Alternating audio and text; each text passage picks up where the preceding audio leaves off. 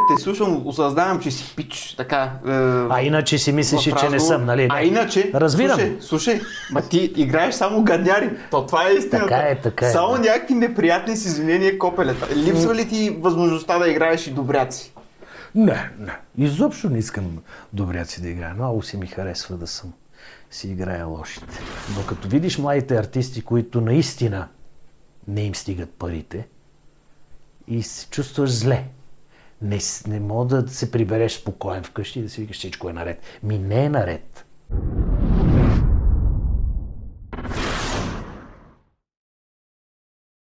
Здравейте, скъпи приятели на 7Arts.bg, вие сте с поредния епизод на подкаста "Откликни на изкуството", обаче днес имаме специален празничен епизод с актьора, директора, таланта, твореца Робърт Янакиев. Добре ли го описа господин Янакиев? Всичко възможно.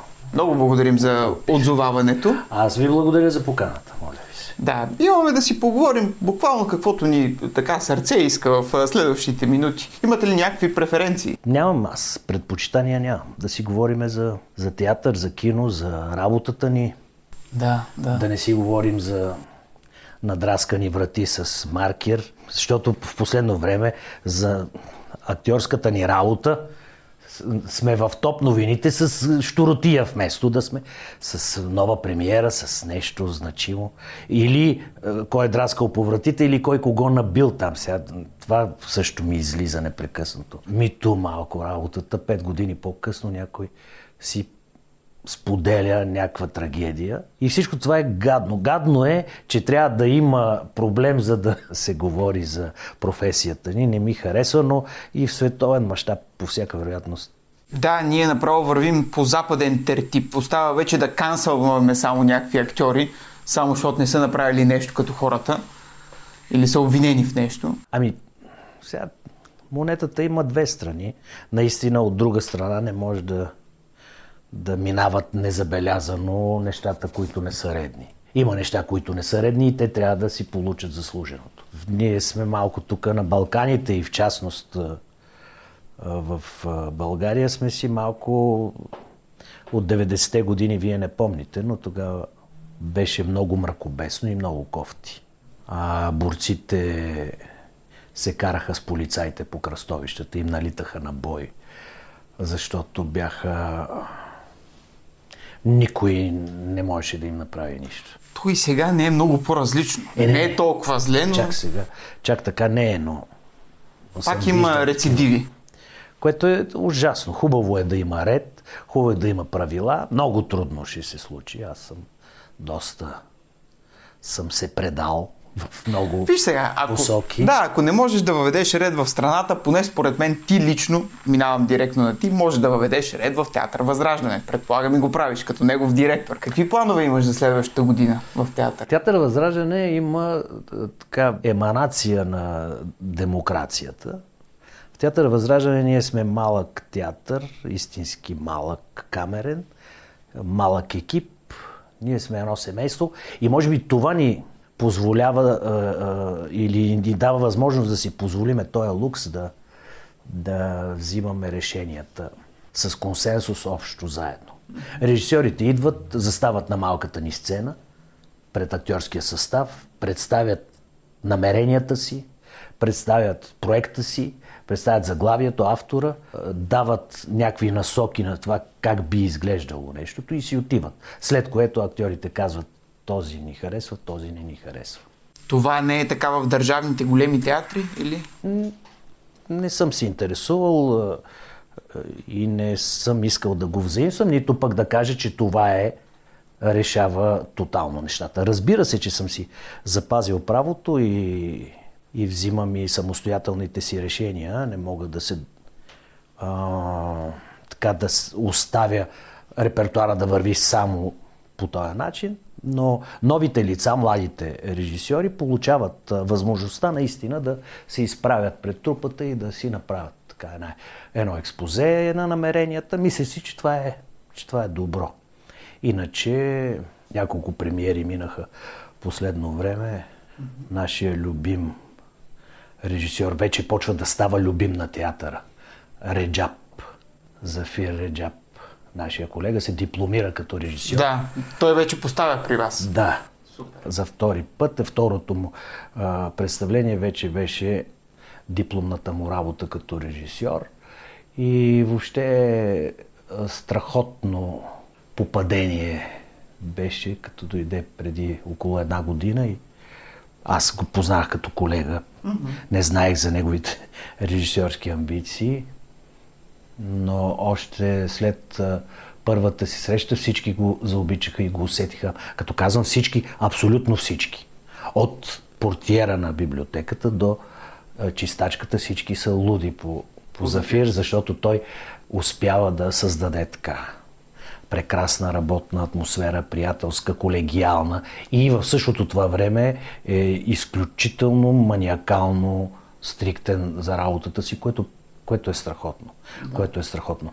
Направи много хубави неща, стая за гости е изключително събитие. Много приятно предната му работа, сега тази отмяна. Предполагам, публиката на 7Arts.bg го познава предимно като актьор. Вероятно, да. Той си е актьор на първо място. Да. А играе ли като актьор в своите постановки? Не. Режисира. Той определено има амбициите да се занимава с режисьора. Той има и с още някоя, ако не се лъжа, имат актьорска школа, детска, юношеска или тинейджерска или не знам каква точно, но знам, че се занимават и с деца, което вече го поставя в тази позиция на режисьор. Добре, това значи ли, че предстоящите премиери през 2023 са свързани с това име? Казвам, че той вече е титулован негласно за любимец на актьорската трупа, иначе Стилиян Петров започва сега на 6-ти. Първа репетиция ще има на 3 сестри на Чехов. Ние имаме такава Чехова програма с Стилян, която продължава във времето. И с професор Людмил Димитров, с който те са, двамата са екипи и имат, да са живи и здрави, имат страхотно пътуване заедно. Людмил Димитров е бивш преподавател в Театралния колеж Любен Гройс. Мой преподавател е бил и с Стилян някакси направиха страхотен тандем и правят изследвания на Чехов, каквито, така смея да твърдя, и руснаците биха завидяли. Въпреки войната, която Русия направи, ние продължаваме да поставяме техните гениални автори. Да, защото няма взаимовръзка между авторите. Те нямат нищо общо с глупостта на съвременния човек, за съжаление. Но каквото и да си говорим, факта, че се замисляш дори и за всепризнатите апогеи на руското творчество, вече се замисляш, войната дава отражение върху това. Аз се усещам по себе си. Любими актьори, пред които съм се прекланял. Фестивал Мелихово в имението на Чехов, където сме имали уникалния шанс да играем. Войчо Ваню на тяхна територия. Харесаха ни много, поканиха ни отново. Вече не искаме да ходим.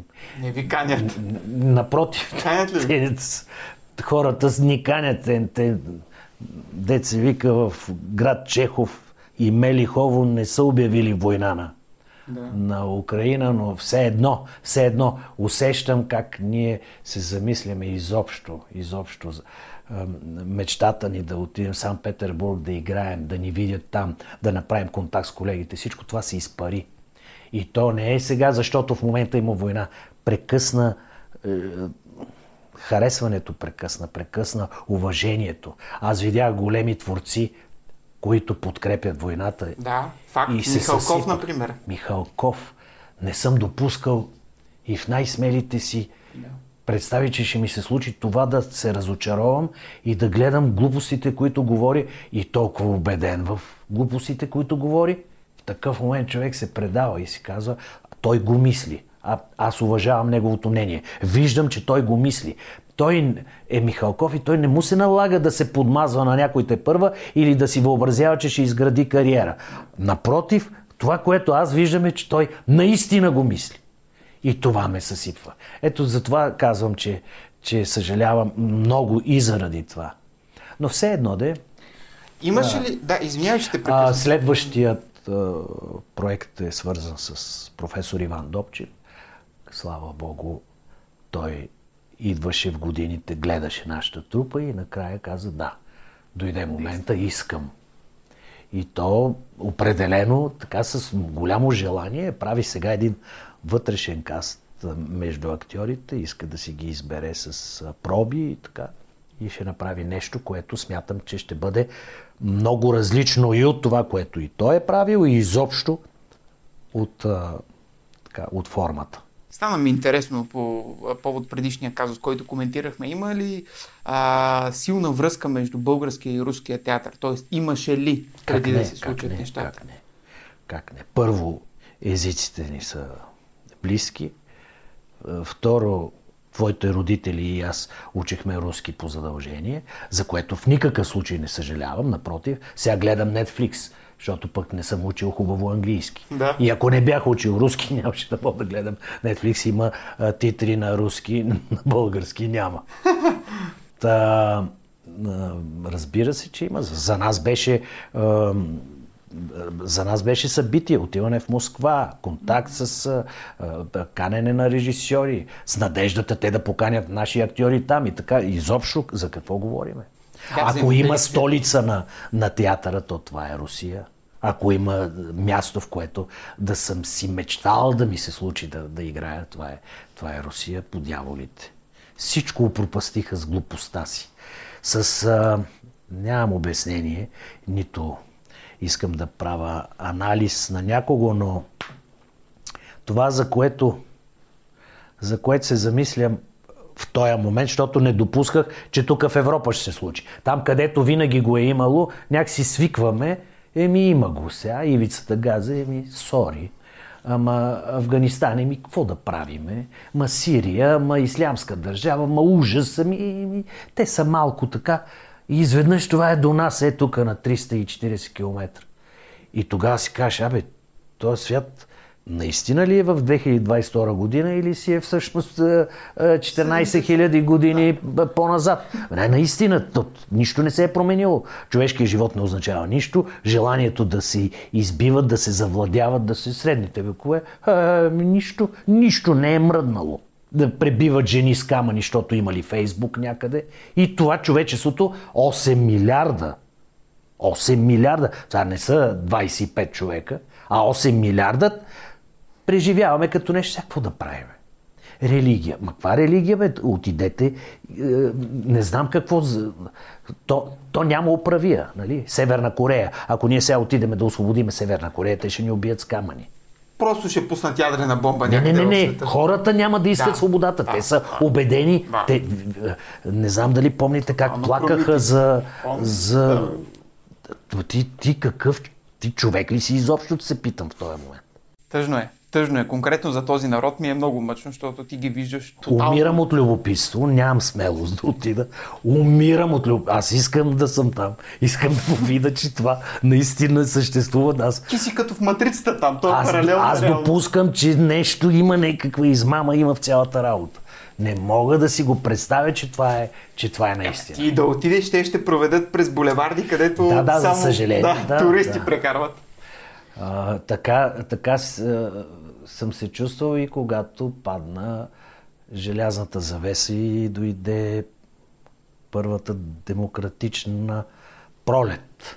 И тогава вече имаше възможност, разбира се, с паспорт и с разрешение от страната, в която гостуваш, но все пак визов режим, но отидох. Подадох си за Швейцария документите, одобриха ме. Стоях пред посолството, може би 2-3 нощи, защото много хората бягаха тогава и те проверяват при кого отиваш, има ли го там той адрес. Но имах разрешение да посета Швейцария, транзитна виза за Германия. И бях ходил в Будапеща преди това, само и в Румъния. Сравнение с всичко останало, все пак Будапеща и тогава и сега не е за пренебрегване. Тогава имаше 1984 година, когато аз успях да отида на екскурзия там. Със съучениците си имаше неща, за които ние в тогавашния соц не бяхме и сънували. Частни магазини, хотели, които сега ги има на пъпа на София. Западни стоки, сигурно. Всичко, да. Дънки можеше да си купиш на улицата, в България не можеше. Но 1991-а, като литнах и кацнах в Цюрих, унемях. Да. Унемях и гледах като треснат. Какво е още имало? На летището се стъписах се и викам, тук нещо не мога да е така. Да е толкова хубаво. И да е истинско. И го пипам, истинско е. Да. После се качвам на влака, отивам в Лозана. Ти на най-скъпото се. Не, там бяха моите приятели.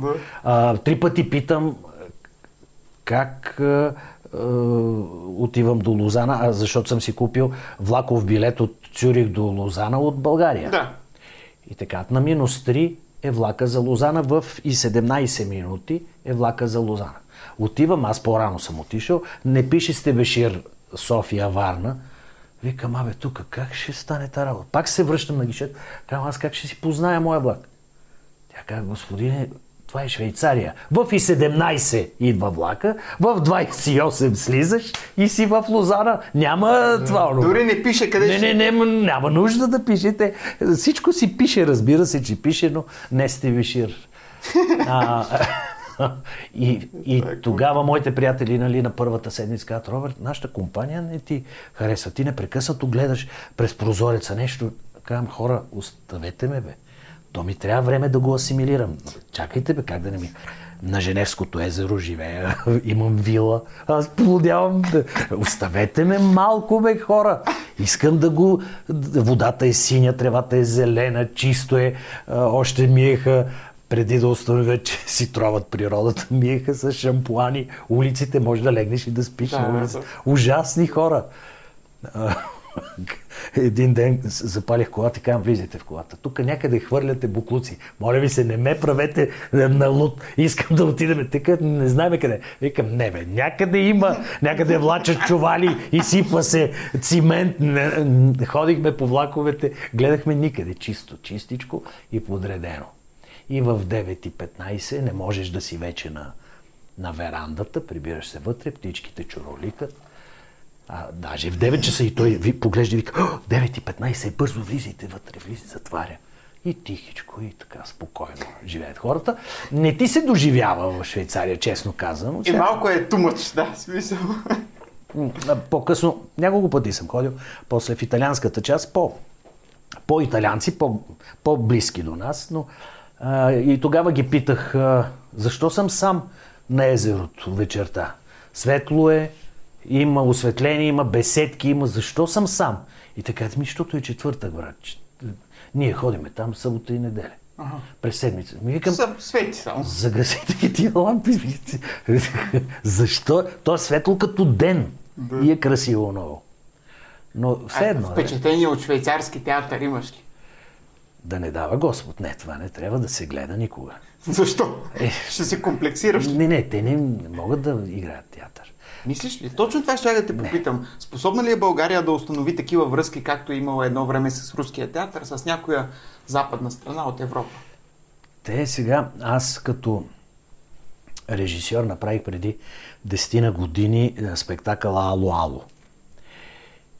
И преводачката ни Златна Костова, година или две по-късно, дойдоха оригиналите по някакъв повод в София. Да. И тя казва, там се играе Ало-Ало. И те викат, айде бе, отиваме да гледаме. И дойдоха живи, херфлик на живо. Ти качваш, сърцето ще ти прескача.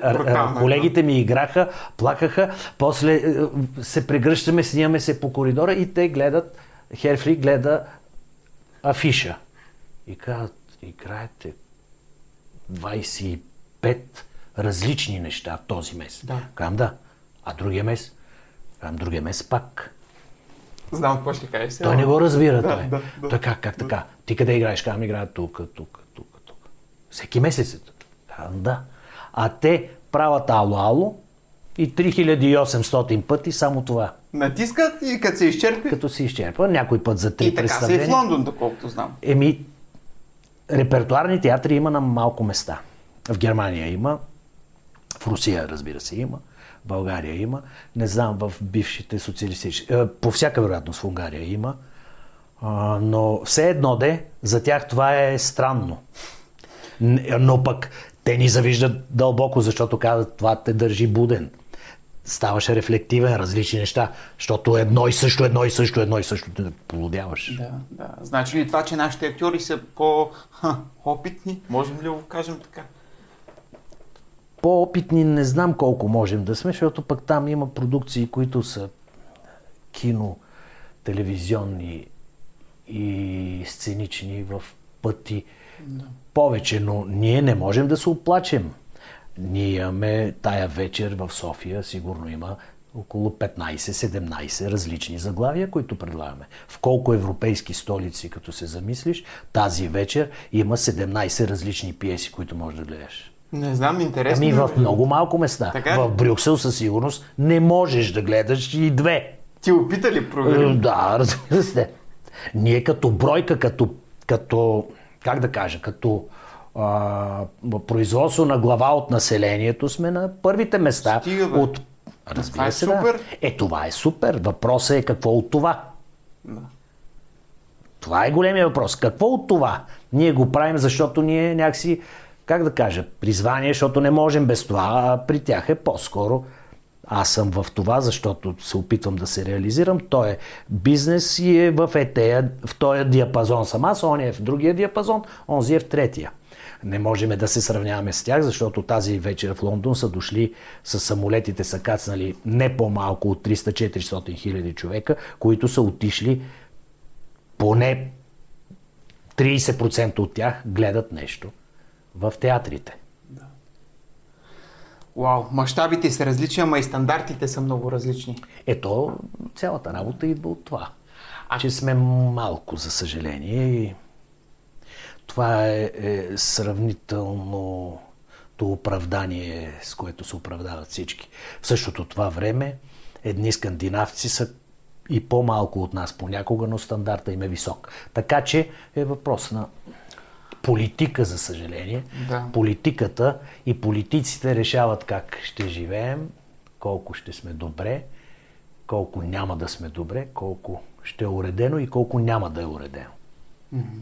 Как? Колко театър ще има и колко кино ще има, пак зависи от политиците.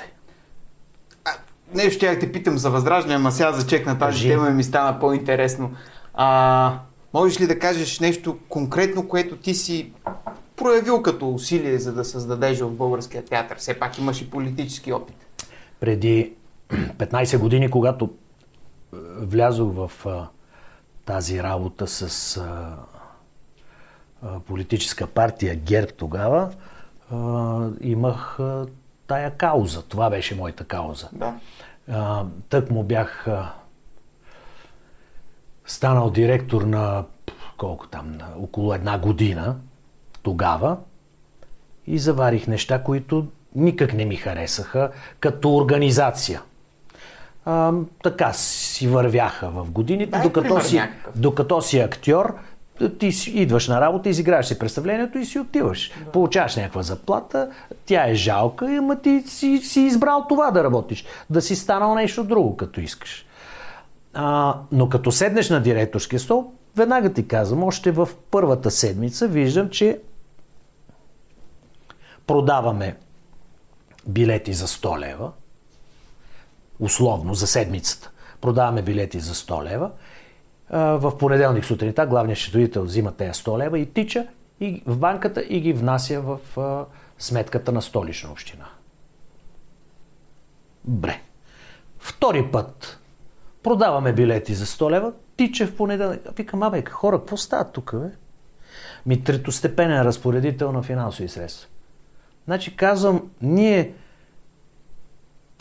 харчиме пари, за да продадем тези билети, защото както се сещаш, за да продадеш билети за 100 лева, ти похарчваш понякога половината от тази стойност. Може и повече.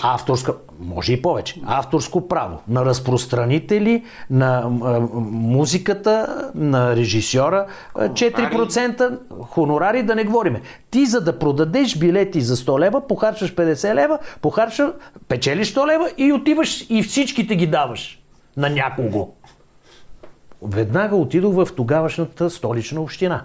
Аз не издържах. Ти вече беше директор или беше общински съветник? Не, няма ГЕРБ, това е Стефан Софиянски още. Аз тогава съм станал директор.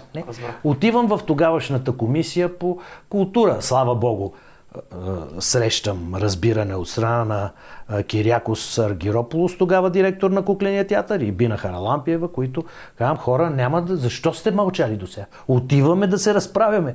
И викам, много е лесно. Влизам в комисията по култура, тогава Вежди Рашидов, Божидар Димитров, колеги, разбрани хора, някои от тях вече, за съжаление, не сред нас, но все едно влизам аз. Тогава, по това време, съм на 38-9 и съм най-младия директор.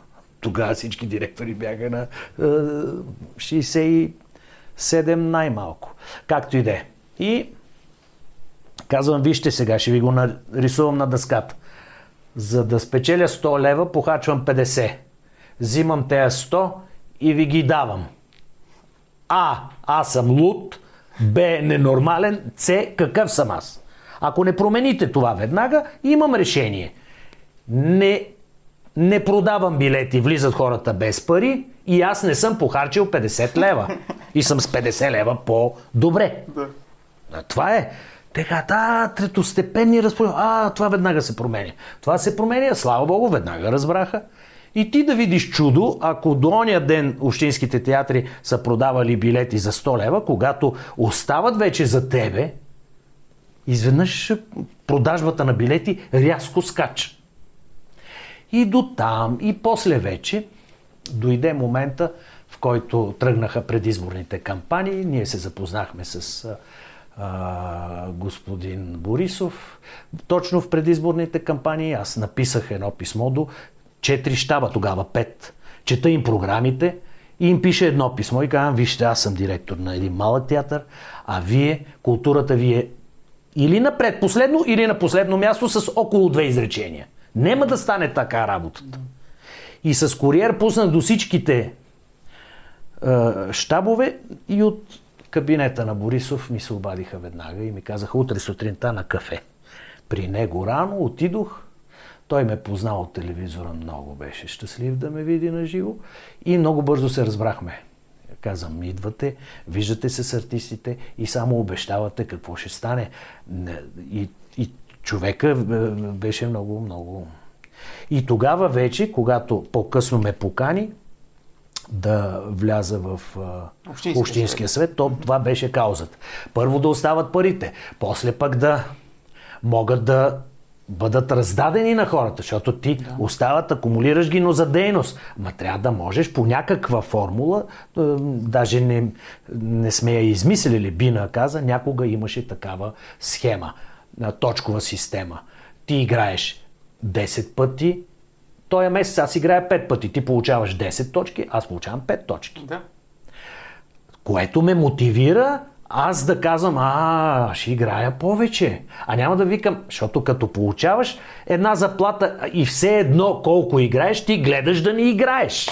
И не ходиш с желание. И не ходиш с желание. А сега идваш и си викаш: чакай. И аз им казвам: колеги, за тая роля ще поканим студент, много е малка. Не, ние ще си играем. Никой вече не. Детски, преди, моли да не играе в това детско. Сега се бутат кой да играе. Това е естествен. Добре, значи имате промяната в това, че тези пари вече остават в театъра, в общинските театри, при вас Кукления и Зад канала. Зад канала и Театър София. Да, и Театър София. Отделно имате точковата система. Какво друго се промени в управлението на общинските театри, откакто имате усилия в тази посока? Какво да кажа, какво се променило? Много неща. Извървя се път. Извървя се път. Това се случи преди да ни затиснат така наречените финансови кризи. И дето се казва, ние си спасихме хората от така жестоката мизерия, в които изпаднаха другите ни колеги. Извървя се път в много посоки. Намерили сме разбиране, ходили сме на фестивали. Аз, докато бях общински съветник, докарвах от Варненския фестивал всички чужди гостуващи представления да изиграят и в София спектаклите си, за да може и софийската публика да ги види. В тая посока са били усилията и те са така, би било много нечестно, ако кажем, че не сме намирали разбиране. Имате ли някакво облагодетелстване за това, че сте общински театър, сравнено с държавните? Финансово такова? Сега Народният театър, като направи тези високи заплати, ни удари от земята. До сега винаги сме били горе-долу. Новия директор с влизането си в длъжност е имал явно възможността. Момчето и икономия и не знам какво, но направи заплатите да са едни от най-високите в страната. Сред актьорите и така. Иначе никакви специални преференции не сме имали. Единствено разбирането и контакта ни с кметове и заместник кметове е много по-ефективен и много по-бърз и всеки ден, дето се казва, може да отидеш да почукаш и кажеш, добър ден, имаме проблем. Докато като си държавен театър, като си извън столичен... По-тромаво ли е? По-тромаво е, като той е па министъра, па министерски съвет, пък това е по-голяма машина, докато все пак московска, чук, добър ден, така и така, особено директорите, като отидат там и всички са готови да направят всичко. Но така, два мандата съм изкарал като общински съветник, хората ме помнят и се отнасят с приятелско уважение и сме запазили добрите си отношения, слава Богу. Не мога да се оплача от нищо, но това не е достатъчно. Изобщо не е достатъчно. Никога не е достатъчно. Парите винаги са малко, така... Аз изобщо не се заблуждавам, че сме направили нещо, но свободата, която ни е дадена и така да си въобразяваме, да ни стане професия, да почнем да живеем от това, това е страхотно. И да не мислиш къде ще работиш след театралното представление, в кой нощен бар или нещо. Какво да ти кажа? Не са равнопоставени нещата. Сега те, които са по програмата Мелпомена, са една идея с по-нижки заплати. И това ще се коригира сега. Кмета Йорданка Фандъкова категорично го е обещала. И това ще се коригира. Но като видиш младите артисти, които наистина не им стигат парите и се чувстваш зле. Не мога да се прибереш спокоен вкъщи и да си викаш, всичко е наред. Не е наред. Да. Ти виждаш по цифрите, по начина, по който те гледат да си купат по-евтино пиене и вече разбираш, че не са добре нещата. Да, гадно е. Докато си студент и си барман, иди. Аз бях барман и студент и бях. Всеки е бил барман. Ама не, искам да кажа, че доста добре си живеех. Като барман живееш добре, потвърждавам. Но вече като почнеш да играеш, ти си иска да се занимаваш само с това. Точно. И да не идваш на детско представление, защото си затворил бара преди малко и да ти е кофти, да си уморен и така. Но винаги съм работил и нещо друго. Никога не съм стоял на едно място. Какво си работил? Какво ли не. Имал съм ресторанти, с такива неща съм се занимавал. Винаги съм работил и нещо друго. Да. Как тръгна по този път? Не е ли било другото винаги по-силно? Не. Винаги съм бил актьор и съм се занимавал и с нещо друго, за да си помагам финансово. Иначе само за това съм си мечтал от малък. Нищо друго. Аз толкова много съм си го мечтал. И толкова много съм го искал, че сигурно съм пропуснал 2-3, може би, предложения, които много са си стрували, но съм знаел, че и сега да се върна, пак ще избера тая професия. За президент ли какво? Не. Не, за бизнес предложения от мои приятели, от хора, които са в бизнес и казват, сега ти искаш да изкарваш пари или не? Защото докато имахме ресторант и трябваше да тръгна да играя детско представление на Славейков, да тръгна с колата да карам и да стигна до Добрич, за да изиграя в 4,5 едно и в 7,5 второ за възрастни с пътуващия театър и след това да карам през нощта, за да се върна в неделя да имам детско представление тук, в февруари, месец снега. И аз казвам, ще взема една от вашите бързи коли, защото моята е по-бавничка, да съм все пак, вашите са модерни, скъпи лимузини. И те викат, ама ти сигурно ще изкараш много пари, за да направиш това. Казвам, не, по всяка вероятност ще трябва да додам от себе си, защото те няма да ми покрият на скъпата ви лимузина, разхода е голям и няма да ми стигнат за горивото.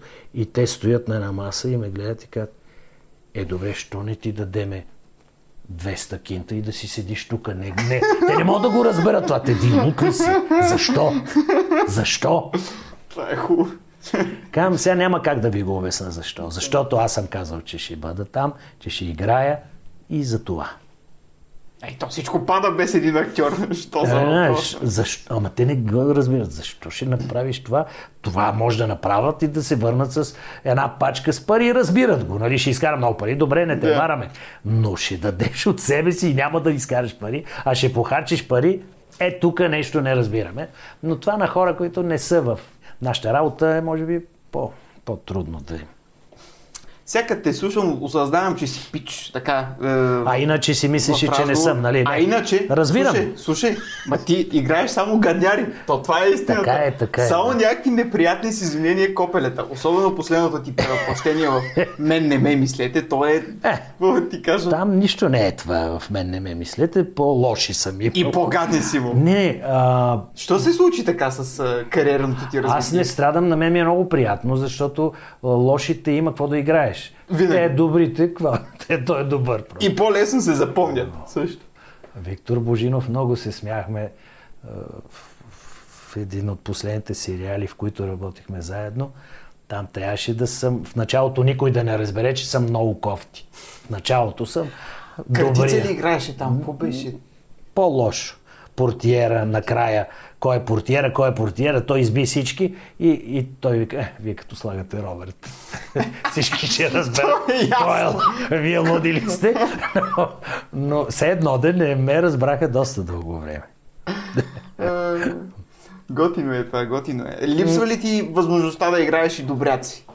Не, изобщо не искам добряци да играя, много си ми харесва да съм си играя лошите. Коя е била най-лошата роля, която си играл? Ами според мен в отдел издирване беше най-гадният той. Припомни малко характеристиките му. Еми, семейство, жената работеща, амбициозна в полицията, той го играе малко така втора цигулка, грижи се за детето, за дома, така всичко да е наред ушким. Има много смешен случай тогава. Една вечер след снимки с мои любими колеги се отнесохме по нощните заведения и Марияна Жикич беше притеснена, защото за здравето ми най-вече. И на другия ден аз съм на снимки вечерта и тя ми се обажда и вика, какво става? Викам, нищо, обличаме се тук с ванката и ще го убивам след малко. Ако ти си един почтен човек, ще дадеш Иван тебе да те убие. Това е хубаво. Много съм се смял на това. Ако ти си почтен човек, но все едно. Така стана. Не съм... Не мога да кажа. Не, имал съм и... И добре, но като се сетя огледалото на дявола преди 20 години там си бях мутра от всякъде. Прости ме, малко съм го пропуснал. Не. Николай Волев, между другото, това е готин филм. Христо Мутафчиев, Васо Михайлов, готин филм. Страшен. Да. Но там наистина ми тръгна на кофти.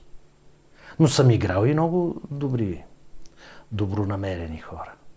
В същото време, най-вероятно, тези добронамерени хора са предимно в детски пиеси. Не само.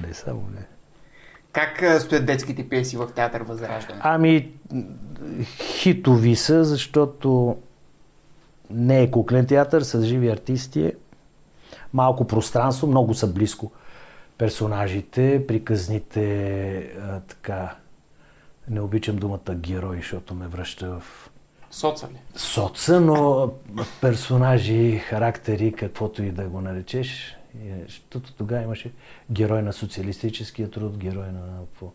Всички бяхме другари. Какви са ти тъпоти?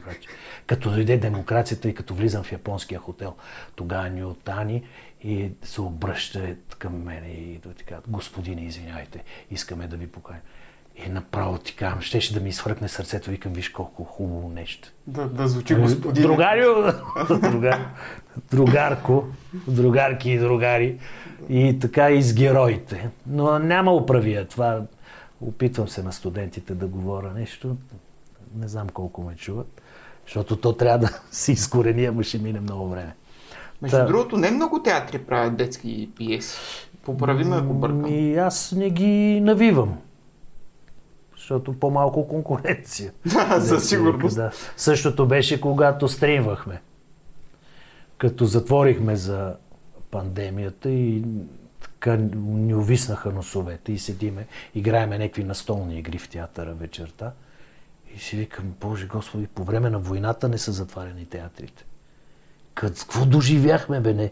Хем, говорехме с кмета много преди това, знаехме, че ще дойде този момент. Нямаше на къде, то отиваше на там, бяхме наясно. Но като чух в ухото си, затваряме театъра, казвам ти, сърцето ми прескочи 3 пъти. Викам, как затваряме, бе, хора? И казвам, в други ден взимате, идват камерите, играеме на празен салон и го пускаме в ефира, все някой ще го гледа. Щупихме. Ама с билети ли? Първия път беше абсолютно свободно. Да. Първия път в неделя затворихме, във вторник имахме войчуване, играхме го на празен салон. Самите хора там, 4-5 хиляди гледания имахме, зрители. Ето това беше смешно. Играеш на сцената, излизаш навънка и всички държат някакви телефони и викат, гледай какво става, гледай колко хората гледат. И... Колко хора ви гледаха? Помниш ли? 4-5 хиляди човека ни гледаха първата вечер. Това никога няма да играеш пред такова. И те самите казаха, дайте ни възможност да си купиме виртуални билети. И след 3 дни, ало, дадохме им възможност и продадохме за над 10 000 лева виртуални билети. В салон от 100 места трябва да го изиграеме 100 пъти, за да... Вие минете направо на стрим от тук на... Не, тогава беше, първата вълна, след това вече... Получих много хули от колегите си. Ти убиваш, това е живо изкуство. Викам, не съм го убил, не затварям театъра, не си въобразяйте глупости. И пак по същата логика казвам, няма да ги навивам. Що ще ги навивам? Нека да не го правя. Да. Оставате единствени. Ами ти сега, те гледаха 5000 човека, ама сега кой ще дойде да гледа представлението? Викам, хора, вие не сте добре. От тези 5000 човека, 4500 човека са извън София, извън България и няма да дойдат никога. А така могат да гледат изобщо. Да. А тези 4500 човека ще кажат на други 4500 човека от София, идете да гледате, това беше много хубаво представление. Как да ви го обясна, не знам. Това е интересно. Веднага след пандемията видя ли повишаване на бройката на публиката в Възраждане? Разбира се, да, това е... Ти да влезеш в топ новините, да те споменават непрекъснато, сигурно трябва да похарчиш 100-200 хиляди лева за пиар. Малкия ни театър, който хората не го знаят, че е на Славейков. Да. Знаят го артистите, студентите, хората, които за тях театър е религия. Но обикновеният зрител, обикновеният човек от офисите, от младост, когато отиваме на театър и знаят Народния театър и сълза и смях. И до там. Те сатиричния не всички го оцелват. На таксиметров шофьор съм казал сатиричния и той спря пред сълза и смях. Викам, ти къде си живял, бе, чичо? Той каза, не е ли тук? Викам, ми не е, брат ми. Дай да пуснем няколко снимки. Подготвили сме малко архивни кадри. Тук те изненадаме. Надявам се приятно. Няма да видя. Ето тук. Миличката отиде си. Това е съпругата на Любен Гройс. Коя година е това? Редовният ми въпрос. Преди 5 години, примерно. Да, представлението това е от Възраждане. Това е Войчо Ваньо, Чехов. Да. Съм професор. Не мога да те позная, човече. Много хубаво, момичетата много хубаво ме правят. Ма наистина. Лещи имаш ли? Той и окото ти изглежда различно. Не, лещи никога не съм слагал, не. Кремираха ме хубаво, побеляваха ме. Сега вече няма нужда, беличек съм си. Ти в детски пиеси играеш ли в? Как не? Да. Играя, разбира се. Аз съм Вълка в червената шапчица, изключителен. Забавен вълк. Социално насочен. Тоест не ти е досадно това, че тематиката е... Досадно, това е най-хубавото нещо. Да видиш, децата са най-неподправените. Да. Децата са най-светлите. Там няма никаква куртуазия, няма колегиалност, няма дипломация, нищо няма. Или те харесва, или не те харесва. Край. Я да видим нататък. Този зверски екип ми се струва, че е прикритие. Това ли е? На водопада,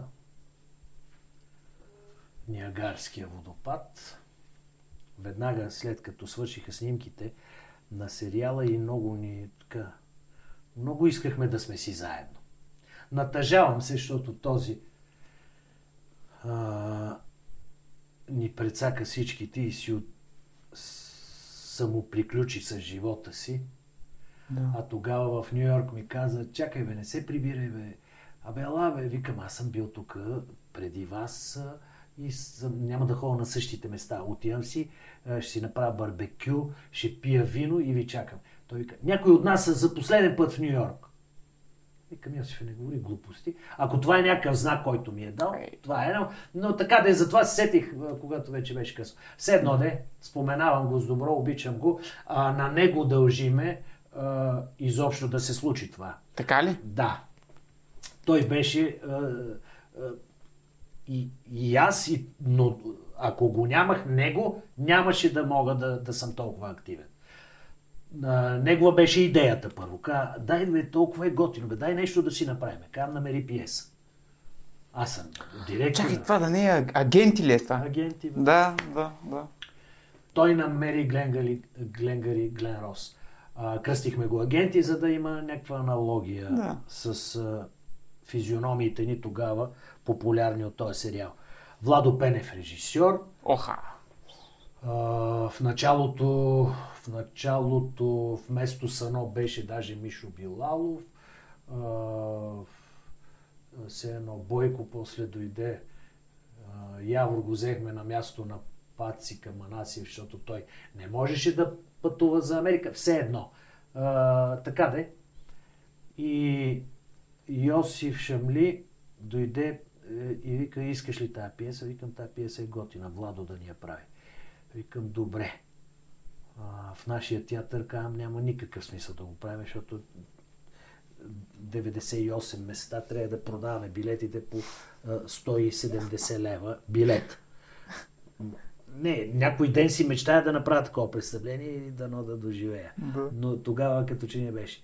И предложих го на един софийски директор, няма да споменавам от уважение неговото име, но той казва, не е лоша идеята, пак ти казвам, погледни кои физиономии, плюс Владо Пенев, плюс Мишо Билалов, да не ти казвам каква агитка. Не била лоша идеята, така ли? Добре. Обаждам се в Шумен на Илия. Мир на праха му и той си отиде. Бивш актьор от зад канала. Илия казва, Робърт, почвайте при тебе да репетирате веднага на маса. Аз пращам сценографката да си говорите. Обадих се на... Кого се обадих? Тя тръгна нещо да ни взима мерки. Викам, скъпа, седи тук, бе. Костюми съвремени. Ало, на най-газарската фирма. Да. Утре заповядайте да се облечете. Супер, разбира се. Супер. И така, на Илия беше много готин и го извадихме от името на Шумен и доста го играхме. И бяхте на турне в Америка с него? Бяхме на турне в Америка.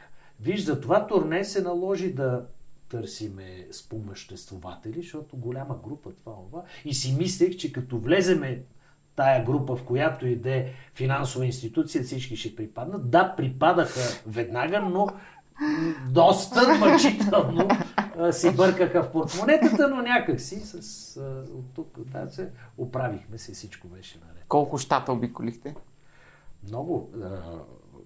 Монреал, Торонто първо в Канада, след това Ню Йорк, Бостън, Атланта, Майами, финално в Майами, страшна работа, Чикаго, в Америка, първия ни град беше в Чикаго.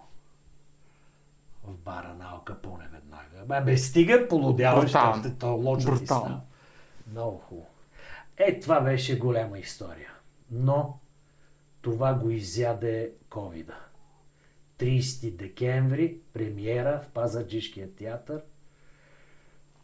Изумително представление "Женитба". Лилия Баджиева го направи с нас. Казвам ти, изумително представление. Много жалко за това представление. Много жалко. Дойде COVID и... COVID, бам, чао, айде. Женихите са Робърт, Гъмов и Угрински. И като говори...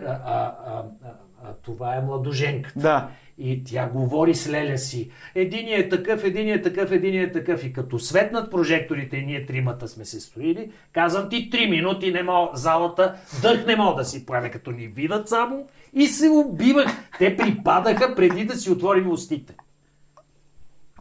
И за капак след това идва Любо за черешката на тортата и вместо напред ходи на заден ход. Убийствено. Това беше страхотно нещо. Много жалко. Много съжалявам за това. Ако за нещо съжалявам, то това е за това представление. Беше феноменално. Тази се къпеше Макавеева чисто гола на сцената. Се полива с вода и се къпе, а ние пуши на цигари. Кеф. И пичовете, моите колеги, които бяха дошли тогава. Викам, ние там усетили се как... Пич, никой не ви гледа. Забрави, усетили се. Никой не ви гледа. Никой не го интересува. Викам, може би жените ни гледат, как ние гледаме момичето. Викам, никой не ви... Бъди спокоен, правете каквото и да правите, няма никакво значение. Ама чисто гола. Чисто гола. Като Хамлет едно време. И трябва да ти кажа, че слязох по едно време от залата да видя на репетициите. Васил беше направил такова осветление. Толкова красиво и естетско изглеждаше това. Да. Ма толкова поразителна красота. И наистина имаше нещо уникално в това, че група кретени пушат цигари, а тя се изкъпва, приключва и си отива. И това моя викаше, носа е малко дълъг. Нелепо. Грозето е кисело, нали знаеш? Да. Тук сме в много тежка ситуация. Хавана клуб, само като видя шапките, какви са... Това е Майами, Това е Майами, не сме спали изобщо. И Леван там не затваря. Това е известна дискотека. Да. Много. Тя не затваря никога. Това е велико. 365 дни денонощно работи. Там е Ocean Drive дискотеките. Бе, лут ставаш. Лут. Откраднаха ни някои раници, докато бяхме в будна кома от микромуса. Нищо не разбрахме. Разбрахме, когато вече си тръгваме, че нещо липсва, голяма беля стана, но се оправихме всичко, мина и замина. Но беше страшно. Много страшно беше. Някакви звезди видяхте ли? Аз знам, че около тези дискотеки вървят някакви. Видях звезди популярни на небето посред бял ден, защото не знаех от кога не съм спал. Никакви звезди не видях. Видях българчета готини, видях на Стоичко в семейството, дойдоха всичките там българи, приятели, които живеят там, се събрахме, се тумба. Беше много хубаво. Пак ще ходиме. Това си е вече ало-алото. Ало-ало, да. Да, моята режисьорска работа. Свежо е страшен тип. ти... Любопитно ми е тук текста фактически, откъде го взе? От... Танчето Захо, аз не знаех, че това е пиеса. Аха, значи има пиеса. Аз съм фен на сериала, разбира се, и тя ка носи ти да видиш тая пиеса, виша. Ало, пиеса. Разбира се, я прочетох вечерта. Викам, това е страхотно, това е сбит вариант на сериала. И се оказа, че така има тая версия и почнахме веднага. Минах през... Сега беше ми... бях записал, разбира се, режисура да правя магистратура и ми беше дипломната работа, но минах през варианта да е нещо модерно и такова и си казвам, абе, ти идиот ли си, бе? Хората ще дойдат да си видят любимия сериал, спомена от любимия сериал, да си го видят. Не. Ти ще им правиш тук с мобилни телефони. Глупости бе, направи автентично, да се забавляват. И слава Богу, че не се изкуших от някакви режисьорски тъпоти. Слава Богу, каза. Херфлик, изкефи ли се на това? Херфлик каза, Робърт, 3 неща си взимам и ще ги цитирам в следващото си представление. Позволяваш ли? Казвам, аз по-голям комплимент едва ли ще получа през живота си. Много... Аз викам, абе хора, да им сложиме преводач, да... Те като, Робърт, какъв преводач, нали сте по пиеса? Казвам, да, по пиеса. Те знаят, сигурно. Ние знаеме на изложение. Те знаят кой какво казва. Но всеки един момент за какво ни е. Кой друг дойде? Хелга, Херфлик... Малкия танк, лейтенант Грюбер. Не помня вече. Добри утро. Маркуч, много забавен, сладък. Кой друг беше? Вече не помня, забравял съм. Но беше страхотно. Много яко. Страхотно беше, да. Това е една много добра комедия. Квартет доста млад май. Не, че нещо. Квартет за двама се казва. С Владо Петков я направихме. Украински автор, председателя на Съюза на писателите на Украина. Дойде на премиера. Украинка ли е това до тебе? Или? Ами това е Танчето Захова, бе. Тя майка е от Лвов, Украина. Да. Баща е българин, но майка е украинка. Не се играе отдавна, предполагам. Митко Тодоров е татко. Играе се бе още как? Още други ден играе. Сериозно? Стига бе. Аз просто не те разпознах наистина. Аз мисля, че... Да, играе се. Това е много смешно. Той е с жена му един ден. Вика ми, съжалявам, но младата ми любовница идва да живее тук у нас. Поканил съм я вече, това е. Нямам възможност. Той е музикант и вече нали, е извън пътя, няма възможност да се отделиме. После ще смениме нашето жилище за две по-малки, но сега в началото тя вика ми, добре, щом така си решил. И тя си води на другия ден любовника и става страшен смех. Ма много смешно. А това представление кое е? Човека от земята. Този Ивайло Драгиев... Христо Шопов играеше на премиерата. Да. Той беше на афиша, доколкото си спомня. Да, Христо Шопов дълги години го играхме, ама Ицето вече тръгна в други проекти и Ивайло Драгиев засъпи. Главният персонаж, те са професори всичките, там 5-6 човека, главният персонаж казва, аз съм на 14 000 години, пичове. Защото си тръгва, нали? Започва от там как той си тръгва. Има такъв филм, между другото. И ако не си го гледал, непременно го гледай. Човек от земята ли се казва? Да. Той каза, тръгвам си, те викат, къде отиваш бе, професорско място, шеф на катедра, къде, защо? Той вика, бе сега, как да ви кажа, малко надолу. Кажи се, ние сме толкова близки. Той вика, добре, ще ви кажа. Как ви се струва? Аз съм на 14 000 години. Живея 10 години на едно място, усещат хората, че не се променям и аз базирам на друго място. И ги вкарва в един джаз и минават през сътворението на света до наши дни. И единия, този се обажда, идва психиатъра и вика, опа, тук той е залудец. И изведнъж го познава, че е баща му накрая. И вика, ти затова ли си отиде, бе, братче? Страхотно. Филм. Страхотна идея. Ама комедия ли? Не бих казал. Богохулно. Църквата винаги, всеки момент си представям как ще ни нахлуе, защото той минава през това, че е ученик на Буда и че е бил Христос. Мале. Тежко. Историята е много грамотно написана и направена наистина. И е много забавно да се гледа. Ало, това е... Сашка Братанова е това. Това не е ли пак Ало-Ало? Не. Това е Сашка Братанова. Моноспектакъл. Аз съм режисьор на това нещо. Кой играе тази роля? Изключително трудна. Нищо няма тук. Това е направено от завивките. Сашка Братанова... болки на душата.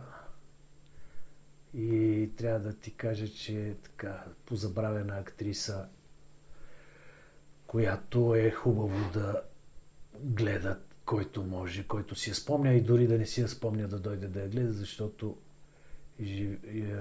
играе страхотно. Да, преди много години ми донесе този текст. И аз казах, Саше, видя ми се, едва ли не, си казвам, сега тя, този дълбок текст, тая страшна работа. И я гледам в едно интервю 120 минути. Да. И си казвам, абе, ти какъв си, бе? Ти ли ще кажеш кой и за какво става? Ти какъв си да кажеш кой може и кой не може? Каква е била репликата? Не бе, просто ми стана тежко, че съм взел такова решение, че тя може би няма да се справи. Разбрах ти. И се обадих и го направихме и съм много щастлив. Разбрах. Защото го играе чудесно. Иначе така. Това е голямото ми детенце Ния. Къде завърши Ния? Ния завърши в Брюксел средното си образование, в Лондон висшето си образование. Това е на средното и образование в Брюксел. Mm-hmm. В едно училище от 100 декара в една гора. Училище на бъдещето, американско. Не съм виждал такова нещо. Не знам дали някога ще ми се случи. Не съм виждал училище, в което да искаш да останеш да живееш. То ти се доживява там. И ти се доучва, сигурност. Училище, в което като имат свободен ден, отиват там. Меки мебели, пият чай, кафе, зареждат си телефоните, докато въртат велоаргометъра. Не можеш да говориш по телефона. Да. Не можеш да държиш цигара. Не да пуши. Не можеш да държиш цигара. В държавното училище, да не се заблуждаваме, Брюксел е като френската гимназия, тук на ъгъла са на пушкома. Не. Това е по-специално. Тук са на разни световни типове децата. Ама ти ли намери това училище за нея? Не.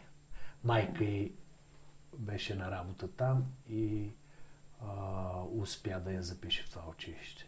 Не съм предполагал, че съществува, но не съжалявам. Децата ми са много ученолюбиви, двете. Аз голям късмет. И отивам на родителски срещи и така. Ако има някой, който знае защо идва в училище, това е Ния. Или сега на Мила. За Мила нямам какво да кажа. Мила е перфектна. И аз поглеждам нагоре, като изляза. Така, благодаря. Спомням си майка ми и баща ми, като отига на родителски срещи. И баща ми се връщаше тъжен и гледаше в земята. Казвам, татко, как е възможно това? Ужас. Наистина. Това е късмет. Кой ти сега? Това е опит за еврейска униформа. Това е абсурдно. Това превъплъщение ли е? Теди Москов е, брат, че това сега. Какво да ти кажеш? Класика. Теди Москов вика, той е евреин и...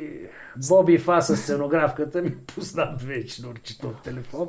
А това видно ли е от публиката? Сигурно? Да, бе, вижда се, естествено, че се вижда. Идиотщина. Това е тотална идиотщина. Теди Москов, като кажеш Теди Москов, и мисля, че нещата би трябвало да се... Няма нужда от повече. Изчерпат. Изключителен. Тук вече по-семейно май.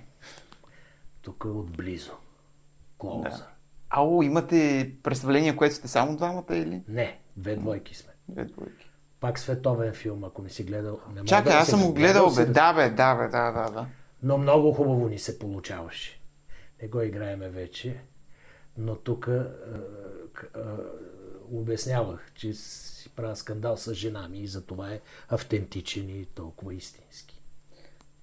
Как фактически можеш да общуваш с човека, с когото живееш и на сцена пълноценно, по такъв начин, че да стане... Абе, то ти е малко до късмет сега.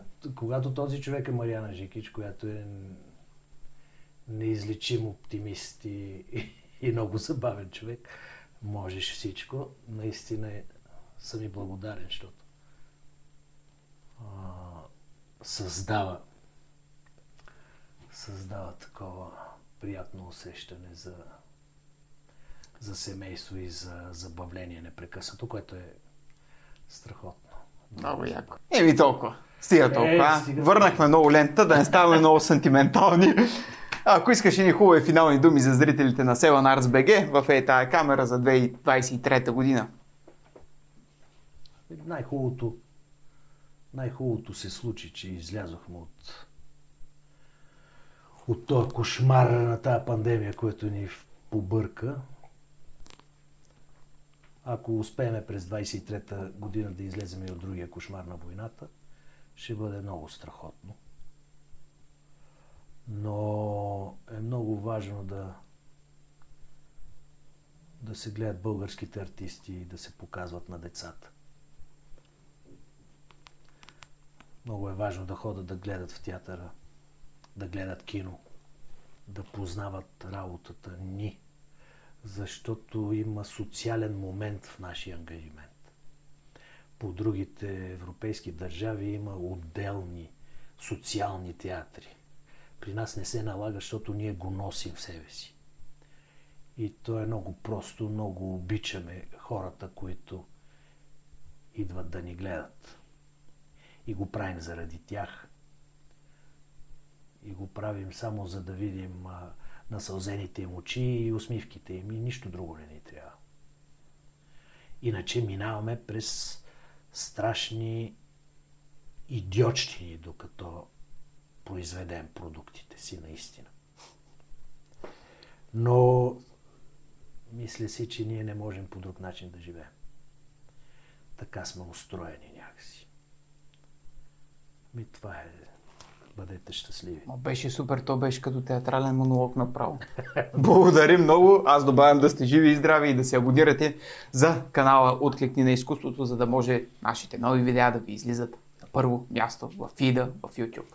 Благодаря.